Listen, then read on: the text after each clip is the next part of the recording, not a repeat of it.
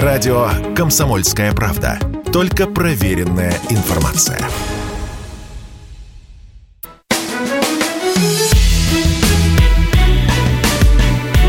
Бофт знает. Здравствуйте, друзья! В студии радио «Комсомольская правда» Иван Панкин. На связи по скайпу традиционно Георгий Бофт, известный российский журналист и политолог. Георгий Георгиевич, здравствуйте. Здравствуйте, Иван. Наверняка слышали, что Байден болен раком. Об этом он заявил сам, выступая на встрече, посвященной борьбе с климатическими изменениями. Правда, потом выяснилось, что это он так оговорился. Он рассказывал, что вырос в штате Делавер, а там много нефтеперерабатывающих заводов, загрязняющих окружающую среду. Ну и вот ляпнул так совершенно ненароком, мол, у него рак. Потом в аппарате Белого дома выпустили срочное разъяснение. Президенты не так поняли. Он, скорее всего, имел в виду опухоли кожи, которые ему удалили еще до избрания на высший государственный пост. Сейчас ни о какой онкологии речи нет. Однако, Сейчас у него положительный тест на коронавирус. Ковид у него все-таки есть. Так, Георгий Георгиевич. Не надо, не надо никогда вот э, дергать Бога за, за бороду а, и накликать на себя всякие болезни. Выступая э, с высоких трибун, говорить о том, что ты болен, надо брать пример с руководителей э, других стран, которые занимаются физкультурой, вот, скачут на лошади, в том числе, вот, ныряют за амфорами и так далее. Вот, и вовсе не говорят ни о каких своих хворях, даже если они у них бы и были. Вот, поэтому дедушке Байдену надо брать пример с других политических лидеров и не рассказывать о своих болезнях. Кстати, а вот представляете, если бы действительно он узнал о том, что у него рак. Ну вот прямо сейчас подтвердился бы такой диагноз. Вот э, какая заваруха в мире началась бы? Давайте просто пофантазируем на заданную тему. Президент э, первой страны в мире, главной державы, монополиста, скажем так, ну, э, я думаю, что, э, в принципе, был бы некий шухер там на биржах, конечно, что-нибудь повалилось бы, но поскольку там и так все валится, то мне кажется, что рак Байдена уже бы к этому обвалу не принес бы каких-то дополнительных кирпичей. Вот. А что касается, так сказать, э, перспектив. Ну, в принципе, ему осталось два года. Вот. За два года все это можно купировать вот, он человек пожилого возраста, у э, людей в его возрасте онкология развивается медленно. Поэтому он даже с раком, не дай бог ему, конечно, такого, может досидеть до 24 э, года, и там спокойно, значит, э, другой человек придет на его место в результате свободных демократических, так сказать, выборов, как говорят в Америке. Вот. Кроме того, в Америке достаточно сильные институты. И, и даже если бы, не дай бог, с Байденом что-нибудь случилось, вот э, та тетя, которая выполняет функции вице-президента, Камала она Харрис. бы, конечно, номинально заступила. Да, Камала Харрис. Она бы, конечно, номинально заступила на пост президента. Но я думаю, что э, вот институты, которые окружают Белый дом, не дали бы ей особенно сильно рулить и развернуться, поскольку вот что она нарулит, э, мало кто, в общем, может себе представить опыта у нее э, руководства такого уровня э, почти нет. Она, конечно, тетка крепкая, вот, судя по всему, с характером, довольно пробивная, но у ее, скажем, нас интересует прежде всего внешнеполитические взгляды, мало чего известно. Скорее всего, продолжился тот же, тот же самый курс, который был и при Байдене, поскольку я еще раз говорю, в Америке сильные институты, и они обеспечивают преемственность курса, будь что там Трамп у власти, что Байден, что там Камала Харрис придет или еще кто-нибудь в 2024 году изберется. Георг Георгиевич, наш с вами друг, не говоря брат, Сергей Мордан, ведущий утреннего шоу, тут накануне написал у себя в Телеграме следующее – Немного смущает наше нездоровое высокомерие по отношению к врагам, особенно по отношению к Соединенным Штатам. Прыжки и улюлюканье по поводу возраста Байдена говорят об исключительной слепоте политических аналитиков. Старый Байден, конечно же, не кукла в руках команды. Напротив, он обладает уникальным опытом, которого нет ни у кого из его администрации. Байден застал времена, когда Америка была раздавлена и унижена. Поражение во Вьетнамской войне, нефтяной эмбарго арабских стран, поражение в Иране, огромное левое движение в американском подбрюшье, в Латинской и Центральной Америке, дикая инфляция, Многие тогда говорили о том, что дни гегемона сочтены, но гегемон выжил. Можно еще читать дальше, но я не буду. В целом, как вы оцениваете Байдена? Я, кстати, вот аналогичный пост видел у Паши Пряникова, который делает телеграм-канал «Толкователь». Тоже, что старичок Байден э, делал политику тогда, когда э, современные политики, в том числе видные, еще под стол пешком ходили. Так может мы зря смеемся? Да, и даже еще некоторые, некоторые не, не родились. Но я, кстати, никогда не разделял э, этих э, упражнений в значит, издевательствах над э, стариком Байденом. Я всегда ровно то же самое говорил. Я рад, что наш коллега э, Сергей Мордан, э, так сказать, несмотря на свои истребиные взгляды, дозрел до таких зрелых суждений. Я, в общем, с этим его искренне поздравляю. Вот. Э, и вот эти идиотские манеры там, ловить Байдена на оговорках там, и так далее, они, в общем, далеко не, не, нас не приведут. А, я считаю, что а, в ну, например, нас, конечно, больше всего интересует украинский кризис. Я считаю, что в украинском кризисе Байден изначально, еще с весны прошлого года, вел себя как хитрый лис. Хитрый, коварный и опытный лис, Э, который, э, в общем, э, с одной стороны, позволил ситуации развиться в том направлении, в котором она развивается, с другой стороны, он минимизировал ущерб для самой Америки в этой ситуации, и она во многом, во-первых, остается ну, частично над схваткой, при этом дергая за ниточки и контролируя общий ход событий. А, в том направлении, которое Америке видится а, благоприятным для нее и для ее союзников. А, поэтому я бы, конечно, он не, вот Трамп мог бы наломать дров в этой ситуации, импульсивный. Или еще кто-нибудь мог наломать дров. А Байден дров не наломал и по-прежнему ведет себя как хитрый и коварный лис. Георг Георгиевич, а что значит остаются над схваткой? Ну, вообще-то они полным ходом отправляют туда вооружение, туда и хаймерсы поступили. Да, да, да. Это что, как Нет, это понимать над схваткой? Это все правильно. Я, я, я все-таки оговорился, что частично остается над схваткой. А, отправляет туда вооружение, довольно много вооружений.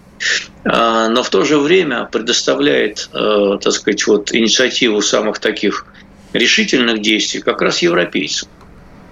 А, и э, Америка в отношении, так сказать, санкционного давления, э, будь на месте Байдена другой человек, могла бы уже пойти гораздо дальше. Но она гораздо дальше пока не идет. Это не факт, что она не пойдет дальше через неделю или через месяц, когда сочтет нужным. Но пока э, она дальше не идет. Например, Америка могла бы внести Россию в список стран, спонсирующих терроризм. Официально. Об этом, кстати, и говорят в Вашингтоне.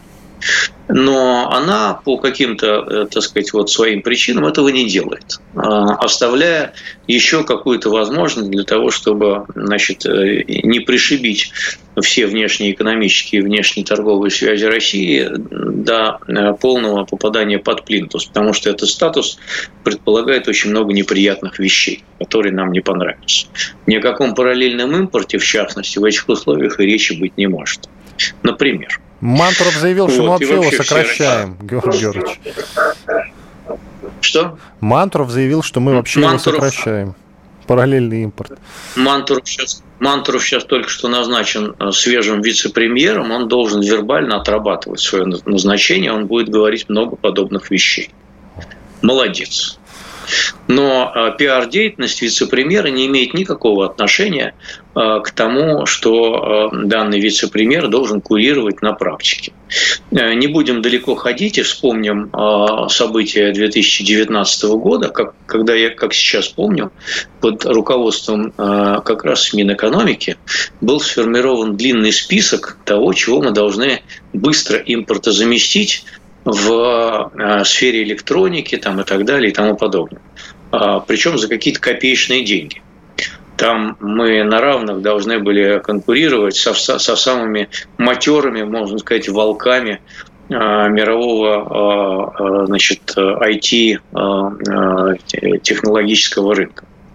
Вот. За какие-то там буквально пару тройку миллиардов рублей смешных. Вот в 2019 году это все должно было случиться, но, вы знаете, не случилось. Не случилось. Буквально ничего не случилось из того, что там было написано. Но никто за это не понес никакой ответственности.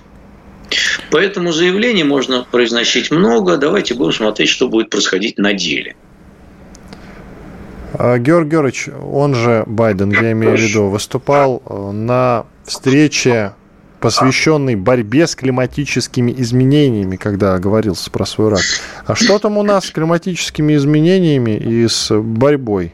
Минута у нас остается с борьбой с климатическими Вы знаете, изменениями. Какой статус? изумительно стоит ровно в Подмосковье стоит ровная, изумительная погода. Мне кажется, все климатические изменения, мне кажется, э, столицу нашей Родины обходят стороной. У нас нет 40-градусной жары, вот, у нас нет э, лютого холода летом, а все так ровненько, чистенько, и идут дожди, поливая созревающий урожай, выглядывает солнышко, э, способствуя фотосинтезу э, растущих растений. Все у нас в этом плане хорошо.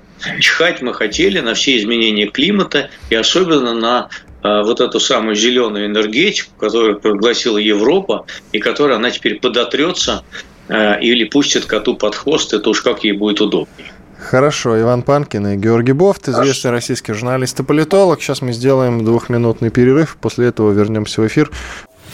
Если тебя спросят, что слушаешь, ответь уверенно. Радио «Комсомольская правда». Ведь Радио КП – это самые оперативные и проверенные новости.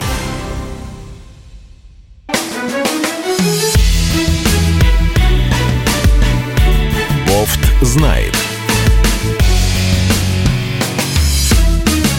Иван Панкин и Георгий Бофт, известный российский журналист и политолог. Я в студии, он на связи по скайпу. Георгий Георгиевич, кстати, Путин недавно сказал, что профессии политолог не существует. Слышали, нет? Может, мне вас теперь не Слышал, представлять да. политологом, только журналистом, Георгий Георгиевич, раз не пока существует? Воздерж... Пока воздержимся. Пока, пока, пока воздержимся. Хорошо. Итак, в братской Италии что творится-то, Георгий Георгиевич? В прошлый четверг мы чуть-чуть чуть-чуть захватили этот момент, тогда я вам задал вопрос. Э, значит, Джонсон в отставку, э, премьер Италии Драги в отставку, кто следующий? Шольц. Но вы тогда это все опровергли. А, тем не менее, смотрите, что происходит в Италии. В Италии, во-первых, президент местный подписал декрет о распуске парламента. Сейчас растолкуйте, что это значит. А далее глава Министерства иностранных дел этой замечательной страны возложил ответственность за отставку Драги на, угадайте кого, на партии, симпатизирующие России. Вам слово, Георгий. А... Во-первых, распуск ну, парламента, что это значит? Я... Что это значит? Распуск ну, парламента. Слушайте, после войны, после, после Второй мировой войны э, в Италии установилась хорошая такая добрая традиция Э, менять правительство не реже, чем раз в два года, вот, и э, периодически с такой же частотой примерно проводить э, внеочередные парламентские выборы. Вот, поэтому в данном случае Италия никак не выпадает из этой послевоенной традиции. Вот, и дольше всех там продержался Берлускони, вот, и, и у того, в общем, была куча неприятностей, держаться ему приходилось с большим трудом. Что касается значит, партии, которые Э, поддерживает Россию, якобы по этой причине э, значит, все, э, все случилось. Ну, во-первых, есть манера просто пенять и обвинять Россию в чем угодно, даже в лунном затмении, если оно произойдет, наверное, нас обвинят. А вот. Что касается истинной причины, то вовсе не Россия в этом виновата, а правые партии, которые так по совпадению, они вот да, Э, так э, относятся к нам более благосклонно, чем другие партии, но тем не менее непосредственно с нами этот кризис не связан. Я по-прежнему на этом настаиваю. Это связано с общим, так сказать, ухудшением экономической ситуации в мире.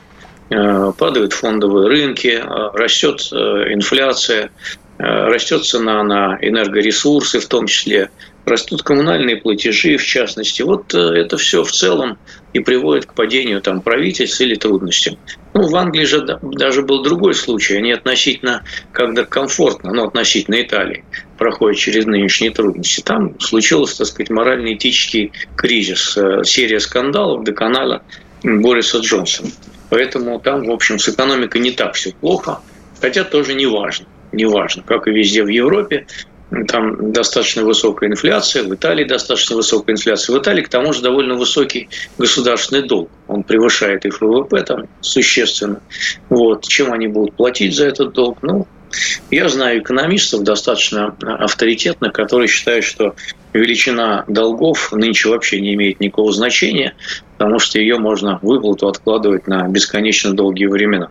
Мне не очень понятна эта теория, но я преклоняю свою лысую голову перед авторитетом таких экономистов, готов с ними пока согласиться, поскольку вот эти очень далекие времена ни я, ни, ни мы, ни даже вы э, не увидите. Даже я не увижу. Ну ладно, хорошо. Конечно, потому что если отсрочить выплату долга на конец 21 века, то я не уверен, что даже вы дотянете до этих славных времен. Ну, погодите, технологии-то стремительно развиваются. Ну, я гожу, я гожу. Да, дожу, вдруг дожу, нас конечно. в киборгов превратят всех. И, пожалуйста, доживем. Нет, киборги первых превратят все-таки не нас. Есть более достойные кандидаты для того, чтобы их превратить в киборги, чтобы они занимались богоспасаемыми, богоугодными делами э, ради нашего блага. Поэтому не будем произносить этих фамилий, но, в принципе, можно догадаться. Да вы про лидеров государств говорите. Хватит вот эту вот иронию скрытую вашу. Читаемую абсолютно и легко. Владимир Путин в Иран съездил и принял там участие в саммите по сирийскому урегулированию. Более того, сумел затащить в Иран Турцию. То есть э, получилось как? Владимир Путин, потом два лидера Ирана и лидер Турции Реджеп Эрдоган. На самом ну, деле что, встреча историческая, встреча историческая, да? Чем она закончилась? Ну, встреча в любом случае полезна. А, потому что а, Иран в настоящее время является нашим естественным союзником, хотя у нас с ним куча разногласий по самым разным вопросам, в том числе по Сирии. Но, в общем, мы, так сказать, тянемся в объятия друг друга по чисто экономическим причинам. Э, Иран нам интересен тем, что он 40 лет под санкциями и научился как-то жить в этих условиях. Нам этот опыт явно пригодится на ближайшие годы. Вот, а может быть и не на ближайшие тоже. Вот. Э, что касается Турции, то э, очевидно, что Эрдоган очень такой тоже сложный, но тем не менее партнер. Турции не присоединил к санкции к санкциям против России, она э, одно из немногих наших окон во внешний мир, в том числе логистический, там, в плане параллельного импорта и так далее. Если чего кто-то сейчас и ввозит, то это вот либо через Турцию, либо там через э, Среднюю Азию. Э, очень мало что сейчас идет из Европы, через Европу непосредственно, очень мало. Там товарооборот резко упал. Вот, поэтому, ну что говорить, Турция нам полезна, и Иран полезен, поэтому с ними надо дружить. Дружить с ними сложно, вот, э, поскольку ну, по Сирии с Турцией у нас прям противоположные цели. Они хотят свергнуть Башара Асада, а мы хотим, чтобы он сидел дальше. Вот, они поддерживают там совершенно немилые не, не нам силы, э, так называемых умеренных исламистов. Они не дают Башару Асаду с нашей поддержки раздолбить остатки исламистов в Идлибе, провинции, ну и там много других вопросов. Вот. Но при всем при этом у нас э, растет торговля с Турцией. Вот. Э, туда ездят отдыхать наши люди, которые не могут отдыхать в Крыму. Вот, э, или не хотят, например. Вот, ну и так далее, там потом много вопросов. Ну и, конечно, мы стали строить, наконец, эту долгострой атомную, атомную электростанцию в Укую. Вот, правда, во многом за свой счет, но тем не менее будем снабжать их там топливом и так далее в кредит. Так а, к чему пришли-то в итоге, Георгий ну, Встреча ну, ради ли, встречи, что ли? Э, три, ведь все эти три руководителя, Четыре. включая нашего, к сожалению, они Четыре руководителя. Ну, потому что Путин... Один, один верховный лидер. Там Нет, встреча была с Айталой и с президентом. Вот. Да, но президент там это не некий человек такой, который на побегушках, это, а верховный лидер там один, ну, их не может быть два. Вот у нас Путин верховный лидер, а там Айатолла Хаминеи. Поэтому, э, поэтому важно было засвидетельствовать ему свое почтение. Ну, а технически, конечно, переговоры шли с президентом. Вот о чем они договорились, никто вам никогда не скажет. Потому что все эти э, лидеры, которые вели практические переговоры, они не склонны к публичной дипломатии и к рассказам о том, о чем они договорились и что будет дальше. А, американцы, естественно, накануне визитов бросили громкую сенсацию о том, что якобы а Россия, ну и президент поехал туда за беспилотниками иранскими. У, иранц, у иранцев действительно есть а, какие-то, говорят, толковые беспилотники, а, вот, которые они разработали сами, без всяких американских технологий, может, украли, не знаю. Но, тем не менее, они такие вот какие-то неплохие, говорят, лучше наших. Но, естественно, Иран все это опровергает, естественно, и мы тоже опровергаем. Ну, как Путин говорил, что во время встречи с президентом о беспилотниках речи не было. А, собственно, это не отрицает того, что речь о беспилотниках могла вестись и не на уровне президентов. Правильно? Вот. С другой стороны, американцы сказали, что пока у них нет данных о том, что эти иранские беспилотники России будут, поставляются, уже что они там уже оказались. Но та же CNN ссылалась на какие-то свои источники и говорила, что два раза наши военные до этого ездили в Иран изучать эту продукцию, так сказать, на месте. Я бы на самом деле задал вопрос э, бывшему куратору военно-промышленного комплекса нашего Борисову и э, главе госкорпорации Ровтех Чемезу о том, вопрос, собственно, один. О том, почему у Ирана есть такие беспилотники, а у нас таких беспилотников до сих пор нет. Но, наверное, э, наверное, этот вопрос будет задан, наверное, этот вопрос будет задан позже. Ой, собачка пришла, чудесненько. Георг Георгиевич. Ну как, без собачки. Ну, да, действительно, я с котом, вы с собачкой. Она возмущена она возмущена вот этим вот э, поведением наших кураторов военно-технической отрасли. Кстати, мы с вами не говорили о вот этих вот перестановках. Во-первых, об отставке Рогозина вы мне ничего не рассказывали, это вы не делились. А? Что вы думаете, накопилось к Рогозину? Или с какой целью его, скажем так, деле, променяли на Борисова? На самом деле не раздел... Не, я на самом деле не разделяю вот этот вещь, э, так сказать, критицизм в отношении Рогозина, который якобы там все развалил, а, и вообще он а я этого не, не говорил. Я... Ну, я... Я, я говорю, что не вы говорите. Но это многие произносят и улюлюкают ему во след. Я не хочу улюлюкать во след Рогозина. Не хочу. Почему? Потому что попробовал бы кто-нибудь на его месте вот за эти деньги что-нибудь толковое соорудить. Ведь э, надо же учитывать, что Роскосмос э, уже не первый год живет в условиях хронического недофинансирования. 30 секунд. И э, к тому же не... Секундочку, да. Не Роскосмос создает э, всю эту элементную базу, понимаете, э, все вот эти технологические новинки и так далее, это все создается в других местах. Иван Панкин и Георгий Бов. Делаем паузу. Радио «Комсомольская правда». Никаких фейков, только правда.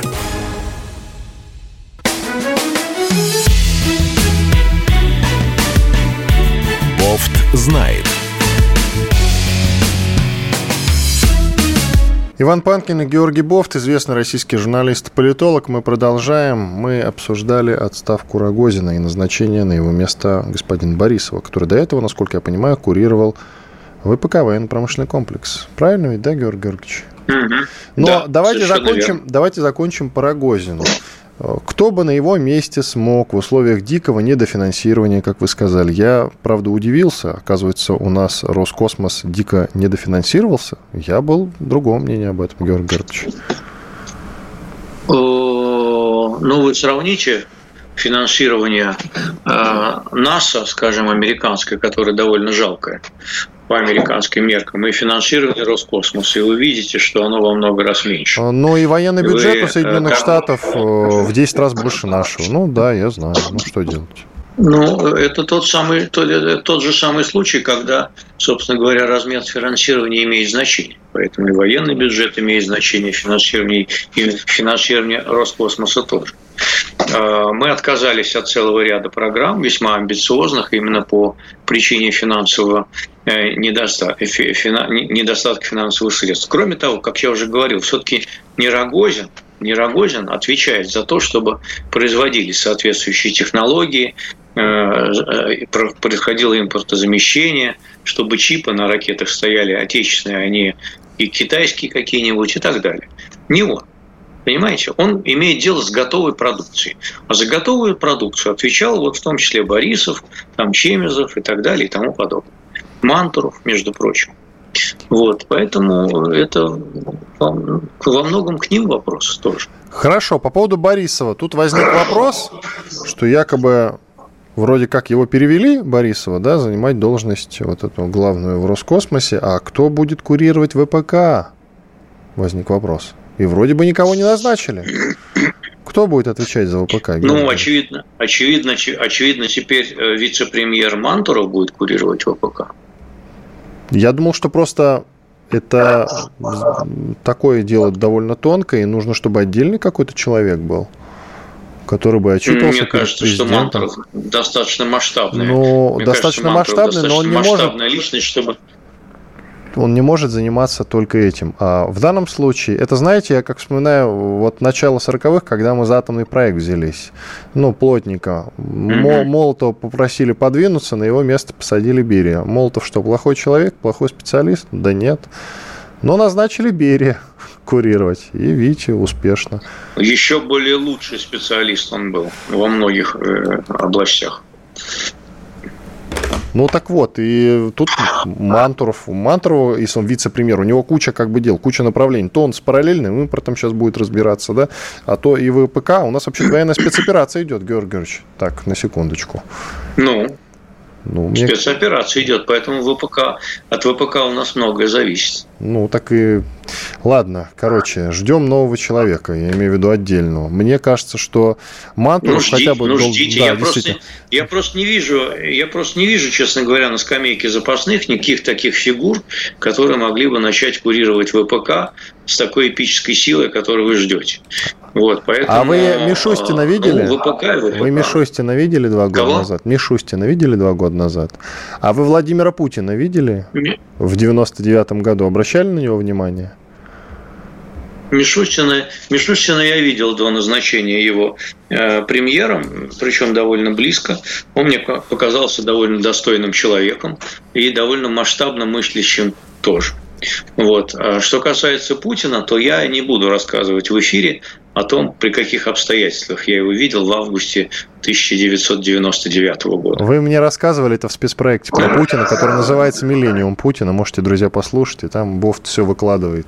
Как миленький. Это он сейчас что-то, не знаю, не хочет почему-то по какой-то причине. Так вот, Путин потом, э, после назначения Мишустина, рассказывал, отвечая на вопрос, кажется, Ванденко, что ему вообще его фамилию Мишустина не предлагали. Там было шесть кандидатов, и фамилии Мишустин среди них не было.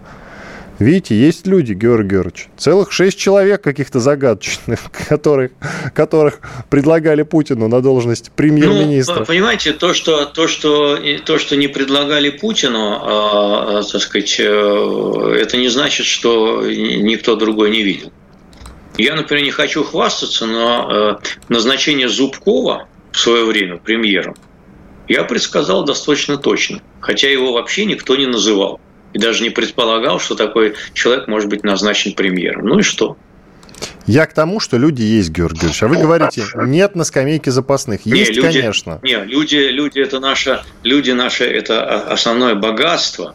Но просто я вижу, то все кадровые назначения, которые происходят на протяжении последних лет, они, в общем, представляют собой тасование примерно одной и той же колоды. И вовне в эту колоду, в общем, мало кто, какая карта влезает. Поэтому люди – наше богатство, их у нас много, но колода одна. Хорошо, ладно, я так понял, что вы не переживаете за наше ВПК э, никоим образом. Нет, Барри... абсолютно не переживаю. С ним, все, с ним все будет так, как будет. Гениальный, Георгий Георгиевич.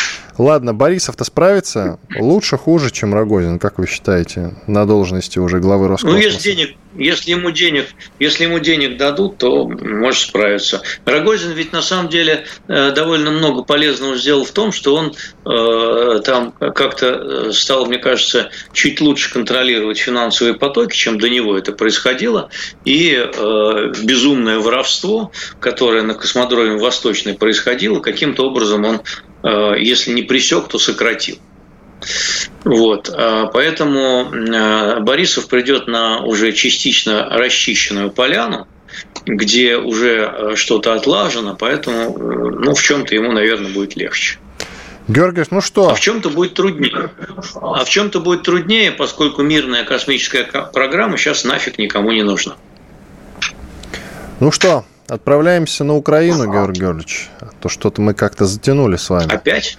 Ну что же опять? Не а опять, а, а снова. На Украине? на Украине кадровые а чистки. Там? Чистки там, кадровые. Да, да, я не знаю, почему я пропустили. Итак, Зеленский отстранил генпрокурора Ирину Венедиктову, хорошая фамилия, и главу СБУ угу. Ивана Баканова, служб безопасности Украины. Он да. заявил, причем оба это его друзья, особенно Баканов, вообще друг детства. И Зеленский заявил, что решение связано с многочисленными фактами госизмены сотрудников ведомств. На этом все не закончилось, так как в СБУ вообще полетели головы. Зеленский сменил руководителей службы в Харьковской, Сумской, Полтавской, Закарпатской и Днепропетровской областях. Что там происходит, Георгий Георгиевич? Есть загадки, э, догадки, извините. Загадок ну, много, объективно догадки говоря, вот когда Объективно говоря, когда в стране, которая воюет, происходят подобные перестановки, это, вот объективно говоря, основываясь на историческом опыте, тревожный сигнал. Ну, существует такая банальная поговорка, что лошадей на переправе не меняют, а если их уж меняют – значит, это лошади какие-то совсем не те. Поэтому э, сам э, по себе факт кадровой чистки, который производится в разгар военных действий, он, мне кажется, для администрации Зеленского тревожный, объективно. А в то же время, конечно, информация строго дозируется. Все обставлено было предельно корректно. Значит, там, когда в Верховной Раде слушались, а там же Верховная Рада отправляет в отставку, а не президент он их только отстраняет от должности, а там потом голосование идет, как не смешно, многим это покажется. Вот. Э, так вот, во время этого голосования все прошло как по нотам, никто никаких вопросов не задавал, хотя ведь формулировки-то были более чем серьезные. Э, какая-то измена, там какие-то госизмена, там назывались цифры э, сумасшедшие, значит, там уголовных дел, чуть ли не 600, которых там начали разбирательство. Под 200 силовиков находятся под прямым обвинением в госизмене. Это вообще не шутки. Более того, ведь сняли не только одного этого Баканова, да, сняли еще э, начальника СБУ по Крыму, который, естественно, работал не в Крыму, а в, э, в Херсонской области, э, в Харьковской области. Вот он был смещен, вот и его арестовали по подозрению в госизмене. Потом там еще человек 20 на на вылет находится. То есть это вообще такое, в принципе, тревожная для Зеленского ситуация это получается.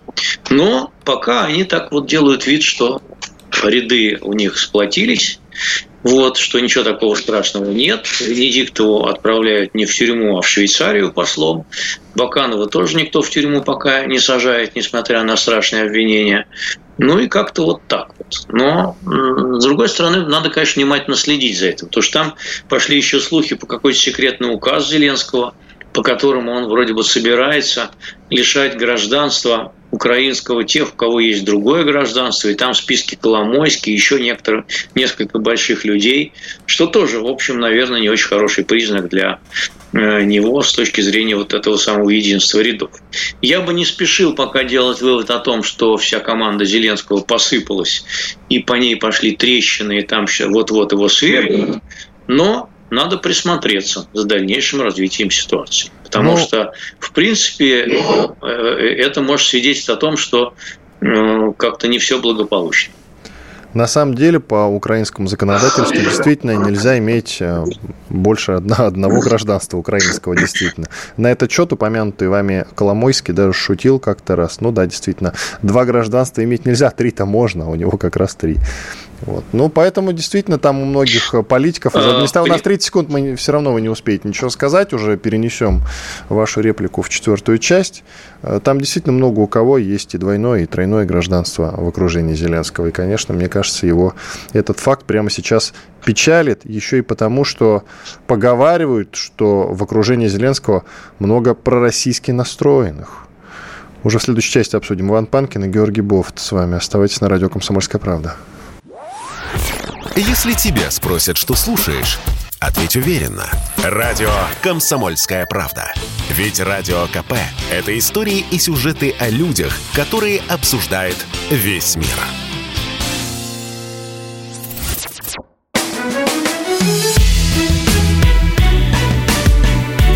Бофт знает. Иван Панкин и Георгий Бофт, известный российский журналист и политолог. Финальная четвертая часть нашего разговора сегодняшнего. Георгий Георгиевич, итак, давайте продолжим. Я напомню, что мы начали уже обсуждать отстранение украинского генпрокурора Ирины Венедиктовой и украинского главы СБУ. СБУ – это Служба безопасности Украины. Ивана Баканова. Он вообще друг детства Зеленского. И вот Зеленский принимает решение этих двоих отстранить. А за ними полетели уже головы, э, в том числе в СБУ. Там вообще Зеленский сменил руководителей службы в Харьковской, Сумской, Полтавской, Закарпатской и Днепропетровской областях. В общем, лихо заворачивается все. А вот, Георгий Георгиевич, мы не успели обсудить в конце третьей части. Говорят, что вообще много агентов Кремля в окружении Зеленского. Это слухи или что? Ну, э, все-таки давайте делать скидку на э, пропаганду, которая э, на Украине в условиях военного времени довольно жесткая, вот, как во всякой стране воюющей. Поэтому я бы делил их на 10. Э, если много агентов Кремля, то почему их не выявили? Вот. Этот пропагандистский прием, знаете ли, э, можно долго повторять, но нужны конкретные доказательства, обвинения и посадки. Вот. Их пока нет. Никого не обвинили в том, что он агент Кремля напрямую. Ну, кроме Медведчука, конечно. Вот. А тот же Баканов, например, избежал такого обвинения. И как-то пока я не вижу никаких агентов Кремля в непосредственном окружении Зеленского, судя по их поведению. И если бы эти агенты были, то они должны были как себя проявить в виде какой-то политики, там, в виде влияния, например, склоняли бы Зеленского к переговорам там, или еще к чему-то. Но ничего этого не происходит. Поэтому это все пропаганда. Ну, Георгиевич, допустим, это пропаганда. Но ведь Баканова он снимает, и мне кажется, просто, знаете, есть такое понятие, да, держит лицо в этой очень неудобной ситуации. Нет, не ну, находите? Э, да, да. Ну, мы, же, мы же с вами говорили о том, что действительно там какие-то обвинения предъявлены десяткам э, работников э, спецслужб. Это может быть как внутренняя грызня у них, понимаете? У нас тоже в 1937 году много шпионов, и английских, и японских, и польских находили, и 39-м, и так далее. Знаете, это еще ни о чем не говорит. Поэтому это может быть свидетельство внутренней какой-то борьбы, дрязг там на фоне, э, ну, пока отсутствия успехов э, явных, э, скажем так, мягко ВСУ вот, на фронте. Вот, они не наступают, они обороняются и отступают. Вот на этом фоне в любой стране происходят воюющие явные трудности внутри правящей группировки. Это не бином Ньютон. Вот, поэтому я говорю, что надо осторожно следить за развитием ситуации. В принципе, можно осторожно предположить, что число коллаборантов э, в, украинской, в украинском политическом классе э, может возрасти в случае, если российская армия достигнет значительных успехов на поле боя. Я позволю себе такое предположение сделать. И э, при том, при всем, что вот э, те люди, которые сейчас идут работать в военные гражданской, во время, военные гражданские администрации на занятых российскими войсками территориях, они говорят о том, что вот потенциально, так сказать, какие-то люди такие в, в украинской власти, наверное, есть и сейчас. И они просто переметнутся на ту сторону, которая побеждает. Вот и все. И это тоже, в общем, не такой уж уникальный случай в истории. Лучше Но пусть переметнутся, чем были... их убьют. А, ну, это всегда, наверное, лучше, да, а, со стороны так, конечно, наблюдать. Вот. А, на Украине были случаи в годы Великой Отечественной войны, когда люди сотрудничали с нацистами. Вот. Потом они вполне спокойно, не они, но другие люди, вполне спокойно приняли советскую власть раньше, ну и так далее. Кстати, вы сказали об успехах на фронте. Так вот, свежие новости от Минобороны, совсем свежие, 7 часов назад, видимо, с утреннего брифинга. А, ВКС России уничтожили до 600 солдат ВСУ в Одесской области.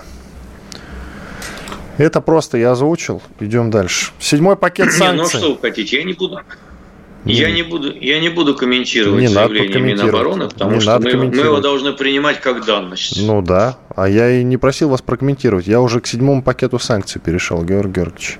Ага. Седьмой пакет санкций. Он пока в полной мере не, он пока в полной мере не обнародован. Там а, а, только пресс-релизы есть. На Секундочку. На Совет Евросоюза утвердил седьмой пакет санкций против России. Еще в четверг дело произошло. Вы что? И... Правильно. Текст, текста еще нет. Текста еще нет. Полного текста. Того, чего он утвердил, еще нет. Есть э, часть, которая касается авиации.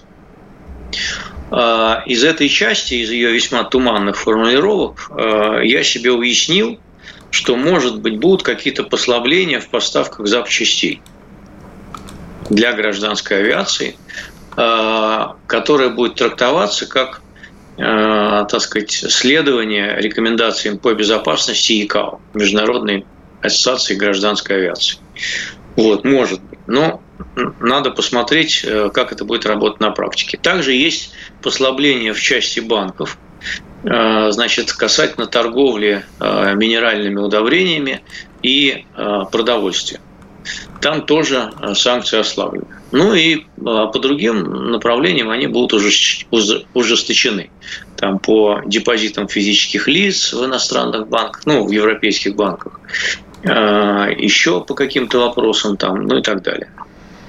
Самое главное, что согласно так или иначе, какой есть документ, такой озвучиваю, что в том числе мэр Москвы Сергей Собянин теперь под санкциями, и актеры Безруков и Машков. Вот это ключевой момент.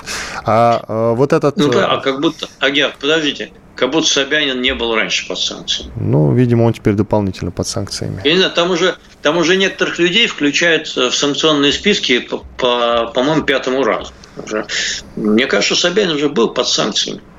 Да? Еще один там вице-премьер добавляется. Э, какой-то, какие-то люди из э, ФСБ. Удивительно, что почему-то они не были под санкции. Были, наверное.